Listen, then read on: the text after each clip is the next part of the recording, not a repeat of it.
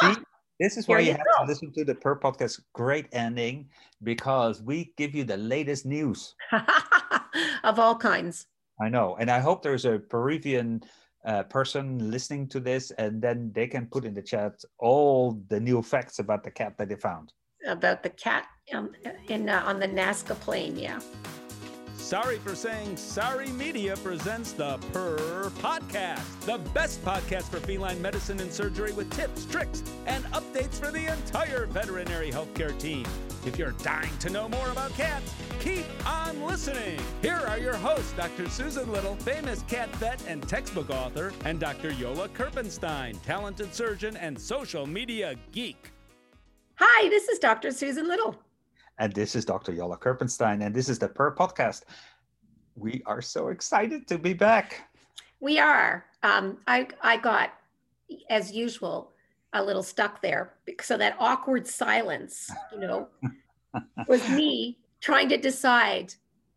Do I go first or does you? We should talk about it. You know, we should plan. Yeah, we should, we should. But we have our wonderful, you know, Purr Podcast technician or technograd or whatever he is, uh, CTO, uh, that will fix that very easily. And that's Yes. Ben.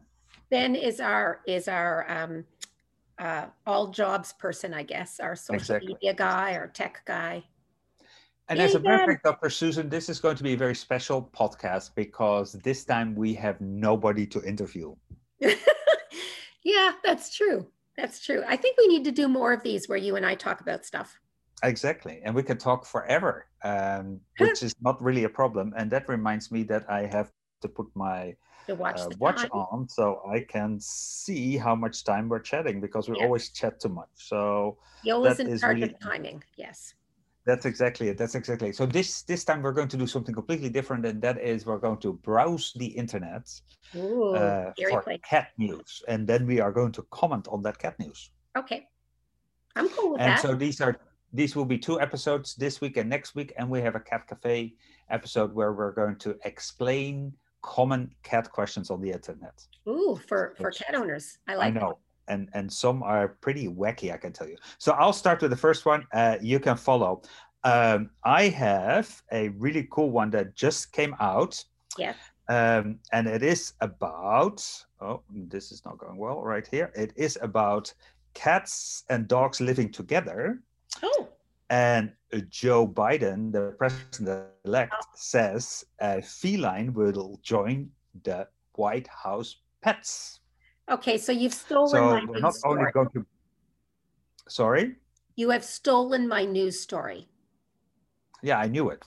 So that's the hottest news right there. What came out two two hours ago. So I thought, okay, let's talk about it.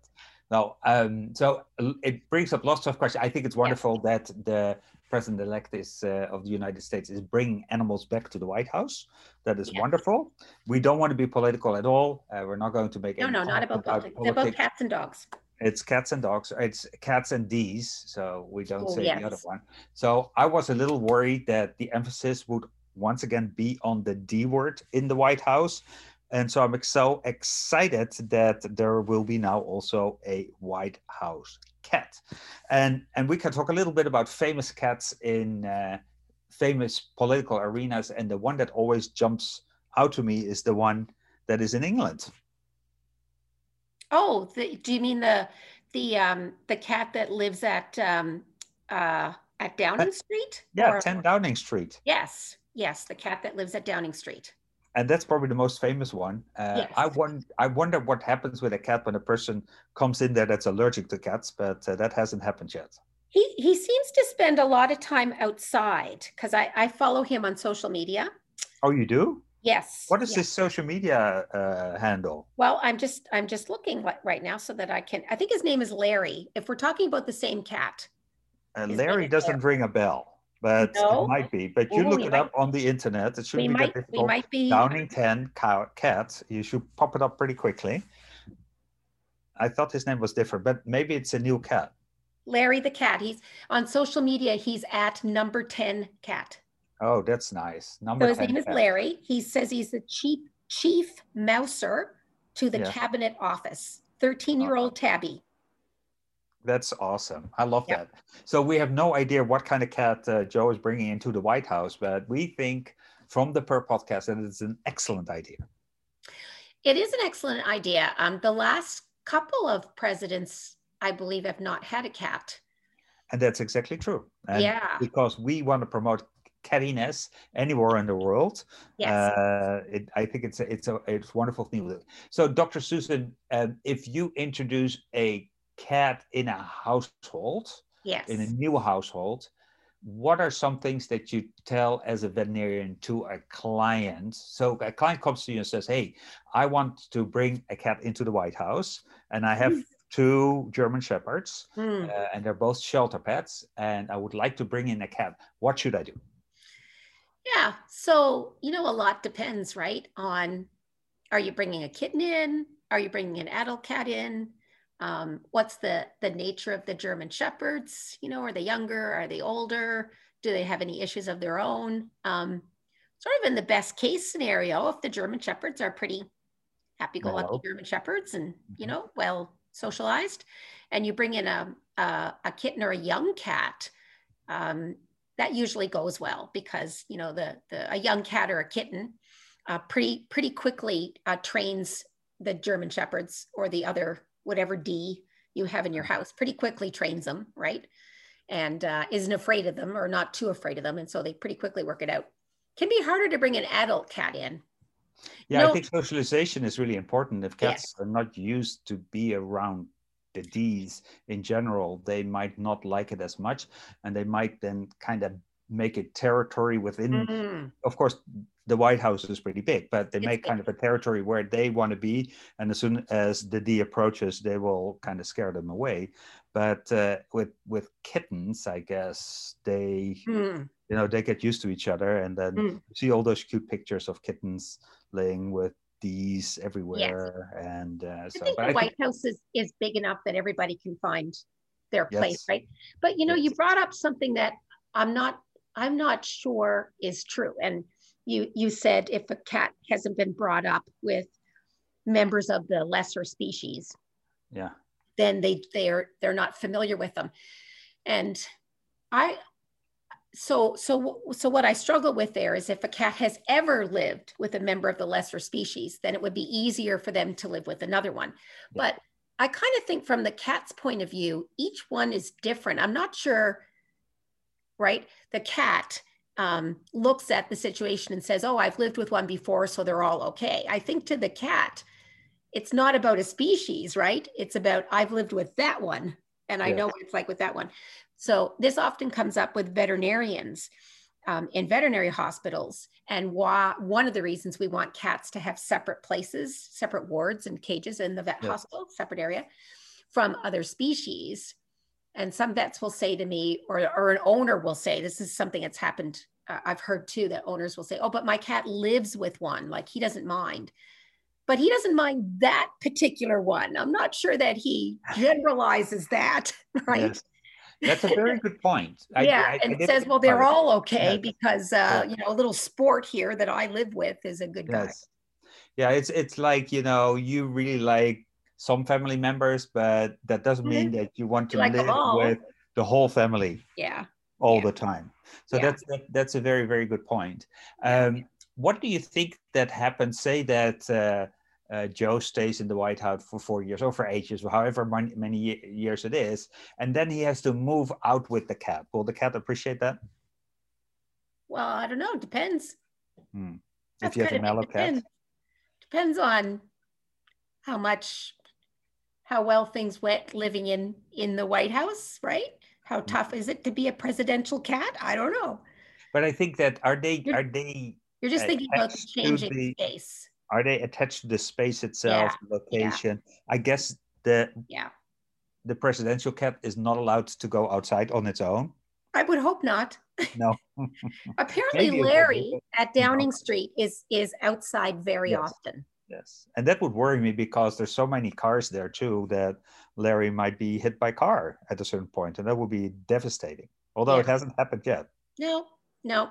So no, you're right. Cats, um, cats are are known to be territorial, and I think it just depends on the cat whether they care more about the territory or care more that it's it's not an either or right it's not like you care only about the people you're with or you care only about where right it's probably just a balance or a you know a, a ratio of those two things depending on the cat and where they live. Some cats may be quite happy to move to a different place and because maybe they're not living in a great place right? So yeah that's true that's true. But you hear those horror stories or Mm-hmm. maybe that's that's all myths that uh, cats that are being moved yeah. you know walk back to the place where they they used to be.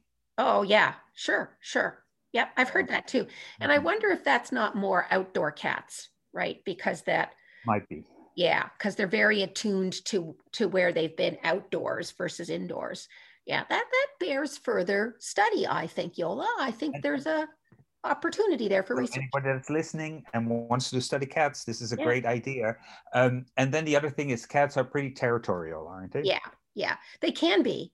Mhm. they certainly can be right? Um, and you know again they're variable. Some cats are very territorial and other cats are less so so you, they usually work things with if they're living with other other pets non-cat non-feline pets right? Yeah. they, they usually establish the ground rules pretty quickly because really it's in most cases it's the cat that sets the ground rules. Yes. Yeah. yes. But i have i They're have a the ones with the little claws. I have a question for you. Okay, before we go there, uh, uh, one more one more finalizing thought about this this this whole cat thing. So, um, should Joe uh, choose a male cat or a female cat, or don't does think it? it matters i think the personality matters more than the sex And then I want to say when Joe is listening, because of course he's listening to the Yes. podcast like anybody is. um, if you get a cat, be sure that you go to the veterinarian regularly. Yes, please. Yes. And in this case, he'll probably the cat will probably ride in a in a chauffeured limousine. Yeah, he might or he might not. You don't know. Yeah. You know. You don't know. But Yeah, uh, so I have a White House cat question for you. Oh, very good. What was the first? Who was the first cat ever to live in the White House? Let me think. A year or a name? Name, or year, or president? I think the cat's name was George. No? No, Uh, Ronald? the cat? No. Uh, I'm failing here. Major. Yeah, because you don't know the answer. no, I don't know the answer. You probably looked it up. I did. okay, one more try. Uh, mouse. No. Okay, So the first cat to live in the White House, his name was Tabby, Tabby. Uh, owned by Abraham Lincoln. oh, really? Yes. I thought that he was owned by George Washington. That's why I called him. No. You know, Abraham Lincoln. But Oh, you wow. know, w- whenever the the the question of cats in the White House comes up, the one I always remember is socks. socks. Yes, Clinton's. yes, I remember that. So Yes. Clinton had a cat named Socks. Yeah. Yeah. They also had a dog, and I forgot the name of the dog. Of course, I don't remember the dog. No. So, uh, so the, uh, but uh, okay. So this was a very interesting topic, and we spent at least ten minutes on it. So, uh, well, well done. So Well we'll, done. we'll have to stay tuned and see because they're just adopting a cat, right? They don't actually have the cat now. They've announced plans to adopt one. yes, So we'll have to stay tuned and see Which what I think is really good news because they adopt almost all their animals, and uh, Mhm. and that's that's awesome. That's awesome. All right, uh, let me look at the next one. So um, first, uh, I wanted to talk to you about a little bit because you have ex- some experiences here. So in Saqqara in Egypt, Oh, uh, yeah. we have discovered this huge cat Egyptian cat mausoleum where there's thousands and thousands of cat mummies. And uh, so this is, and, and we talked a little bit with Leslie about it, but uh, Mm.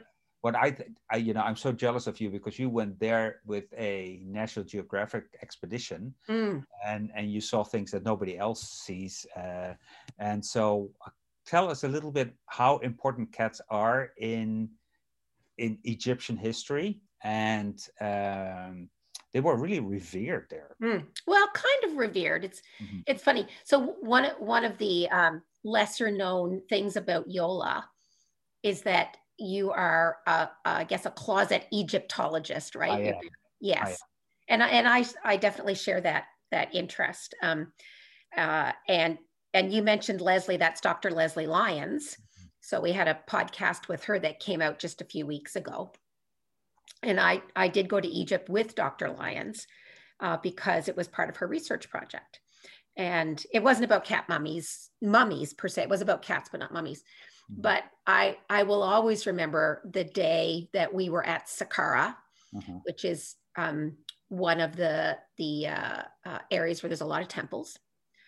And um, she was i we weren't allowed in the mem- other members of the team but she was allowed into a tomb that is currently under excavation so the archaeologist met, let her in and it was a tomb that belonged to a lady who was a nurse i think for tutankhamun i might have the pharaoh wrong but i think it was a nurse for tutankhamun and when the archaeologists first discovered her tomb, it was filled to the ceiling with cat mummies. Wow. And it wasn't because that's typically what ancient Egyptians did with cat mummies. It, it, his opinion was it was just a storage place. So, like centuries later, when people didn't care so much about who this nurse was, they used her tomb as storage yeah. for cat mummies. So his first job was to empty out all the cat mummies. Um, and I remember waiting outside the tomb for Dr. Lyons to be done and, you know, just kind of standing around and chatting with the other team members as you, as you do. And I looked down at one point and realized that all in the sand around us was, was little bits and pieces of cat mummies right? And because I'm a, I'm a veterinarian, I go, look, there's a femur over there. look, right? Look at that. It's a humerus. That's a cat humerus. So you can actually see these. I'm excited because of the bones that were laying there. I know, I know. So yeah, so so I'll probably never forget that. Um, so I, I think a lot of people think that Egyptians worshipped cats, but it's probably more complicated than that, right? So they had a lot of animal gods so they had a cat god named Bastet, but they, it was, you know, it's probably, it, it didn't mean that they wouldn't um, harm cats. You know, they had cattle goddess, gods and goddesses and other animals. Didn't mean they wouldn't harm them or eat them or use them, right?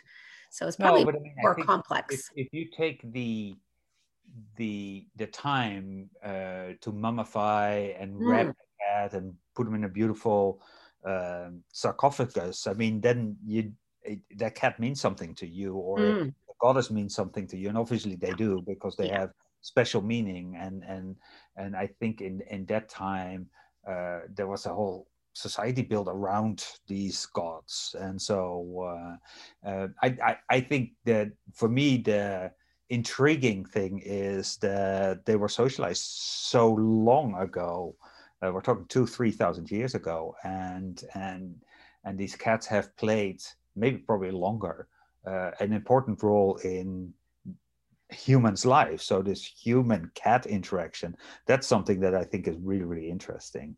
Yeah, you uh, don't hear as much about it, do you? As you hear about dogs and early humans, you hear more about you hear more about the D word. Except in, in, in Egypt. In Egypt, yeah. you very rarely hear anything about dogs. It Less is so, yeah. It, it's much more about cats, and probably yeah. that has to do with with Bastet, the goddess.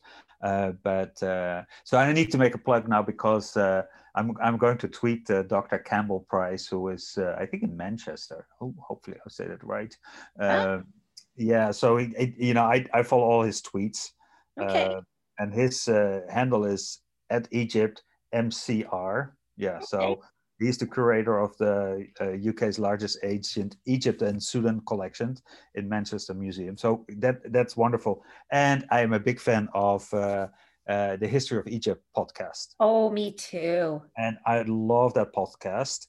Um, and that is a podcast uh, that, you know, I think it's over 130 right now uh, that are there, and so it takes a little bit of time to go through them. But I'm totally hooked to that.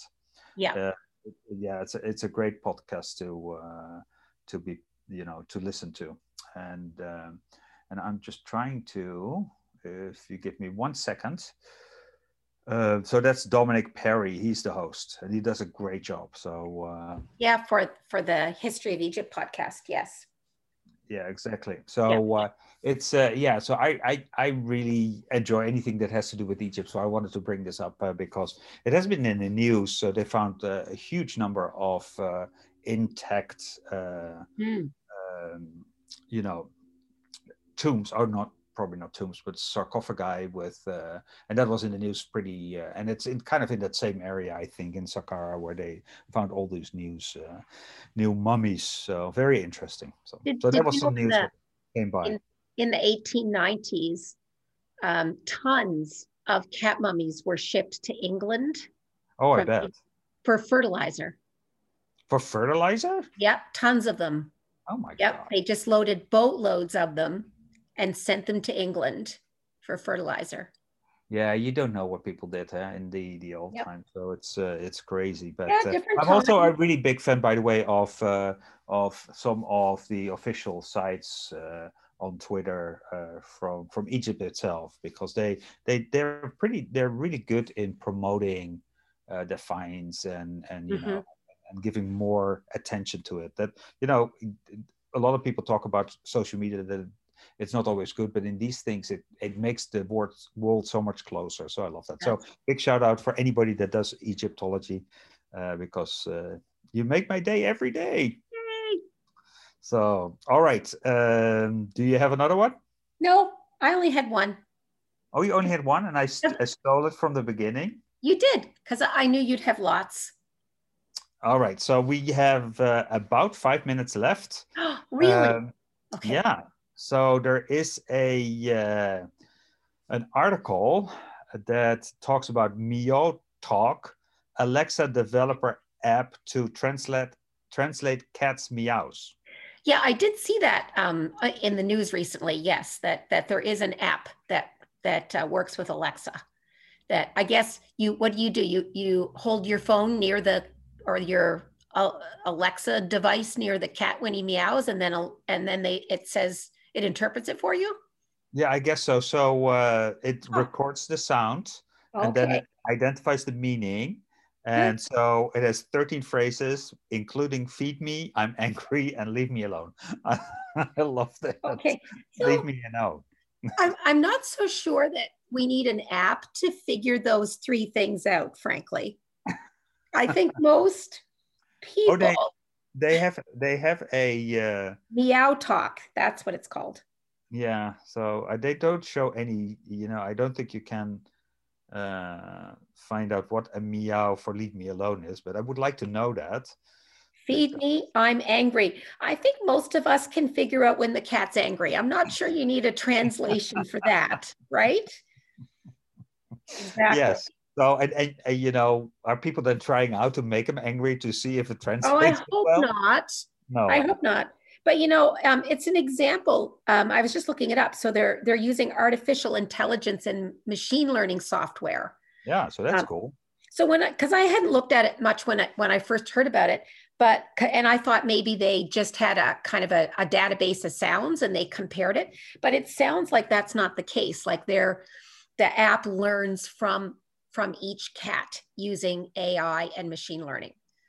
Crazy. Yeah, it learns Ooh. from each cat soon computers will take over everything i love that idea though i mean it's it, it, it's funny in a way but you know 13 sounds is not really a uh, you know it's a little underwhelming but you know you never know so what what you have to remember though is that um, vocalizations like speech is really important to humans but yeah. it's not very important to cats so and they, how do you know well they don't have a wide repertoire of sounds so mm-hmm. most communication in cats is body language and facial expression.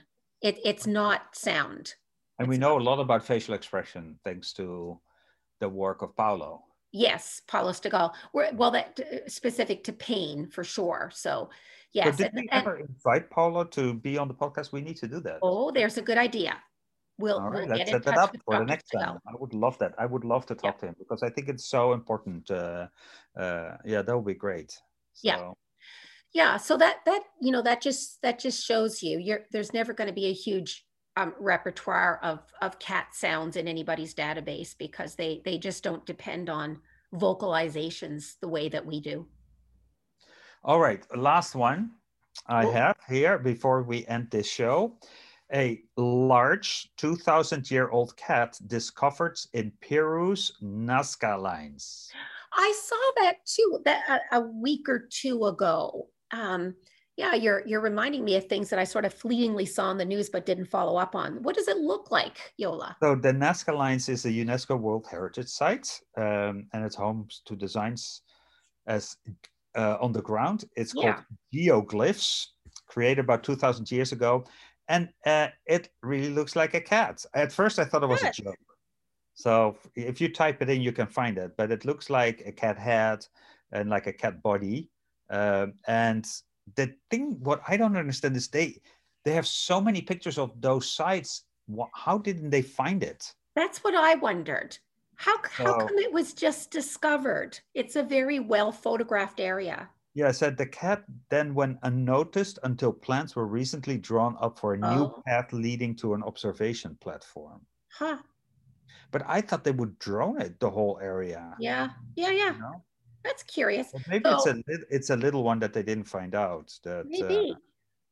I, so I the cat was actually from the late Paracas area, from 500 BC to 200 AD. Crazy, yeah? Oh, it does look like a cat. Yeah, it does. Oh my gosh, it really looks like a cat. Yeah, so I thought it was a joke at It's first. got a very cat face on it. It's a they it says it's a relaxing cat. Yeah, I don't know if it looks that relaxing. Looks more like a combine, like a tyrannosaur cat. But uh, but no, it, yeah, I thought it was pretty amazing to to see that, and uh, and I, you know I'm amazed that they didn't find it earlier. So that's why I thought it was it was like a if it was the first of April, I would have believed it too. You know. uh, yeah, it, that is very curious. In a statement, Peru's culture minister said the figure was scarcely visible and was about to disappear because it's on a steep slope prone to erosion. Yeah. So well, have you ever? Huh. See, this is why you you have go. to listen to the Purr Podcast great ending because we give you the latest news. of all kinds. I know, and I hope there's a Peruvian uh, person listening to this, and then they can put in the chat all the new facts about the cat that they found. About the cat um, in uh, on the Nazca plain, yeah. Exactly, exactly. I would love to go there, although I don't think that the view is that nice when you're on the plain itself. It's probably better from the air. Yes, yeah, yeah. I'm sure they. I'm sure you can probably fly over it and look. Yeah, that probably Yeah. makes more sense then. Yes. Yeah. So, any parting words, Dr. Susan, for this? Any parting words? Excellent. Cats are cool. See, we've we've just again confirmed cats rule the internet and cats are cool. Yes. So they're presidential. They're cool. Yes. Uh, they have been with us for a long, long time. So we talked about cats that were 3,000 years ago, 2,000 years ago. So they have ruled our lives for a long time. yes. Yep. So there you go. Gotta love cats. Very good. If you like the Purr podcast, You should listen and you can go to our website, which is purrpodcast.net, Mhm. and you can listen to the episodes directly on the website. Um, or if you listen to other podcasts, and both Jolle and I are podcast um, uh, fanatics, I guess, Yeah. um, then you can uh, find Purr Podcast in uh, any of your favorite podcast apps. And please tell a friend and please consider leaving us a good review if you're on Spotify or you're on a, another podcast site, because good reviews are how other people find us. and that's exactly right. So uh, at Purr podcast is our Mhm. handle. And uh, we see you next week. Yes, more more cat news next week. More cat news next week. Okay, sounds good. Can't wait. See you later. Bye. Dr. Susan Little is a feline medicine specialist with two cat only hospitals in Ottawa, Canada. She is best known as an international speaker and as the author and editor of two textbooks The Cat Clinical Medicine and Management and August Consultations in Feline Internal Medicine. Along with three cats, she also admits to owning two dogs, and you can follow her on social media with the handle at CatVetSusan.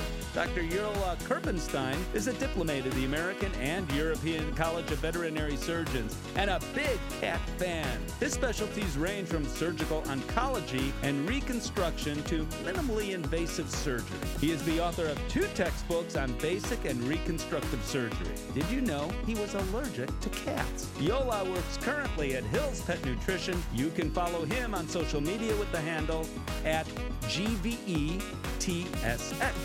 This episode is made possible by the generous sponsorship of the Take the Pledge Against Struvites in Pets Facebook page.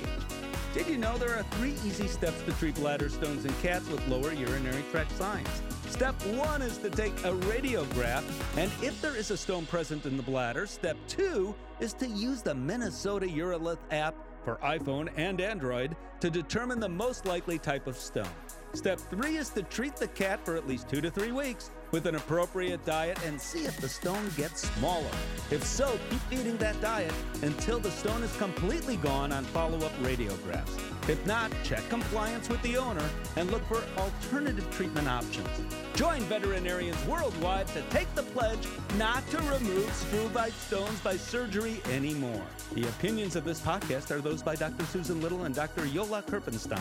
Veterinary medicine is a complex profession, and often there are multiple diagnostic and therapeutic options for different disease processes. If you're a pet owner with questions, please go to your local veterinarian. If you're a veterinary professional, ask your questions on our Instagram page at Purr Podcast.